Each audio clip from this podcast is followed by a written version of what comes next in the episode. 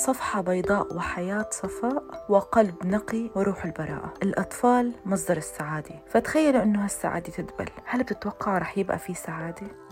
البراءة اليوم كلها رح تظهر بحكاية فاطمة حيدر. فاطمة اللي عمرها عشر سنين. رح تحكي حكايتها اليوم مع سرطان الدم. أنا فاطمة حيدر محاربة السرطان سرطان الدم. دخولي المستشفى 13 12 2011 رحت للطبيب وبطني كانت توجعني بس ما حسيت إنه هذا المرض بي. أول دخول المستشفى أول ما دخلت شفت أطفال شعرهم مساقط ويبكون وما عرفت ليش هم يبكون وما عرفت أنا ليش داخلة أصلا للمستشفى. فطوم ما كان عندها علم أو خبر باللي عم بيصير حولها.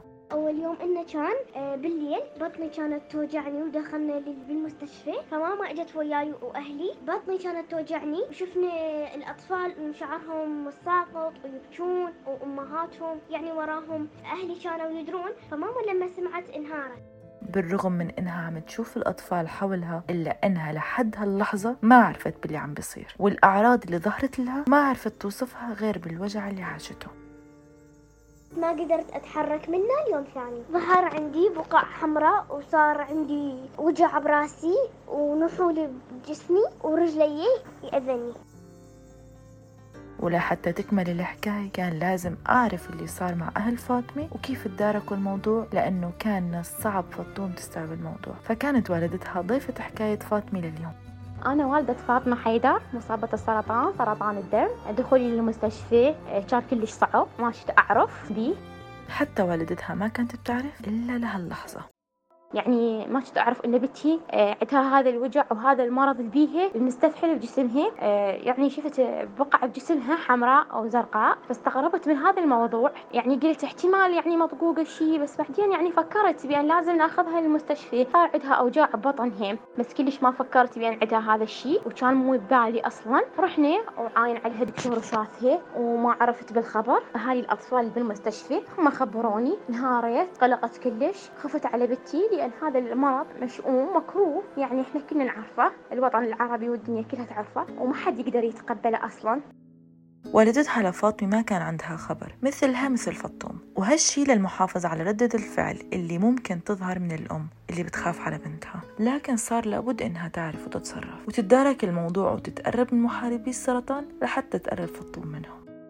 ومن شفت بعد يعني تأقلمت وياهم. آه صراحة داخلي تعبانة بس جيت أشجعها. أشجعها على هذا الشيء بأن أنت قوية أنت مناضلة أنت مجتهدة أنت شاطرة. أنت رح تكبرين وتطلعين وتصيري زينة وكلكم إن شاء الله رح تتقوون خليتها يصير عندها أصدقاء من المستشفى. آه، خليت يعني يصير عندهم علاقات هواي أطفال المستشفى يقعدون العصر يطلعون على الحديقة. سوالف خليتهم يصير عندهم يعني group بالتليفون. آه، حتى من يظهرون يعني من يطلعون. خارج المستشفى آه، مراسلات تصير بيناتهم فلازم إحنا شوي نشدهم حتى يقومون قوتهم وإرادتهم يتخلصون من هذا المرض اللعين. اللي ما حد كان يدري بيه وما حد أصلا يريده واستفحل عليهم خطية أطفال بعمر الورد. والحمد لله والشكر. يعني قبلنا هذا الموضوع. الحمد لله والشكر. فاطمة ناضلت وتعبت وتعبت يعني بما به الكفاية.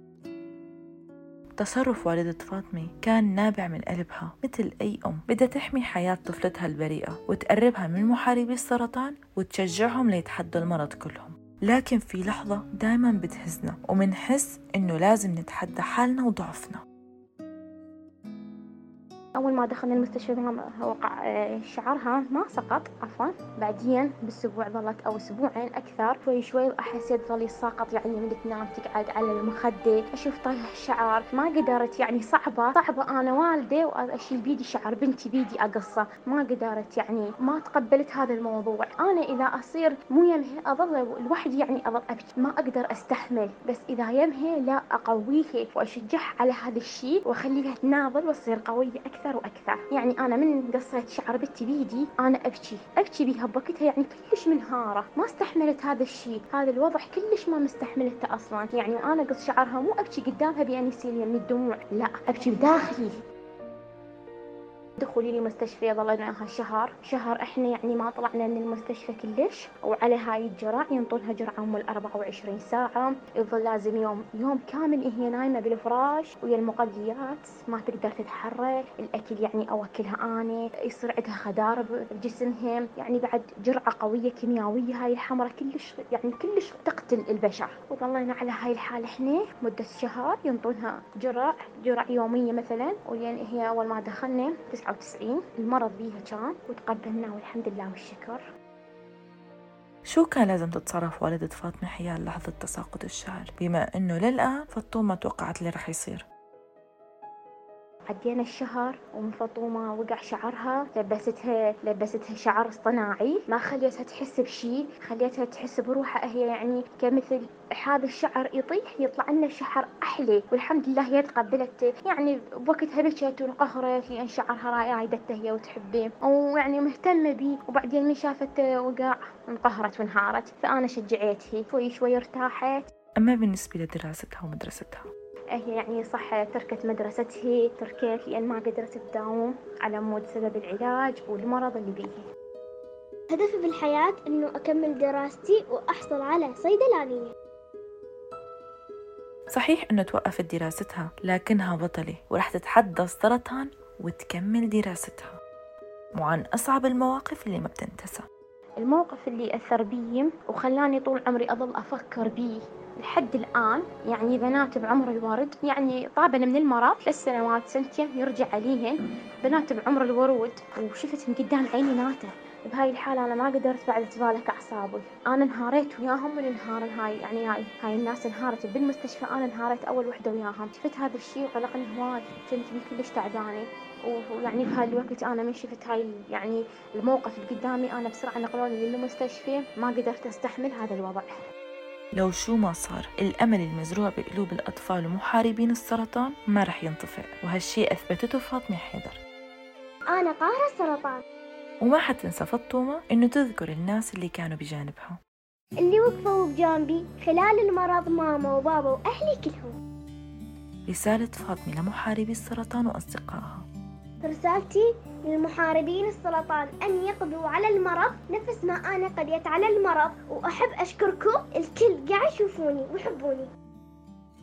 حلمي الصغير أن أحيا بسلام. الأمل حياة وما دام عنا أمل معناته الحياة لسه بخير فاطمة استطاعت إنه تقهر السرطان واستطاعت إنها تحكي حكايتها. هاي كانت حلقتي لليوم من بودكاست حكايتي مع السرطان. كنت معكم أنا غيداء مراد آغا. استنونا بأمل جديد وحكاية أمل جديدة. سلام!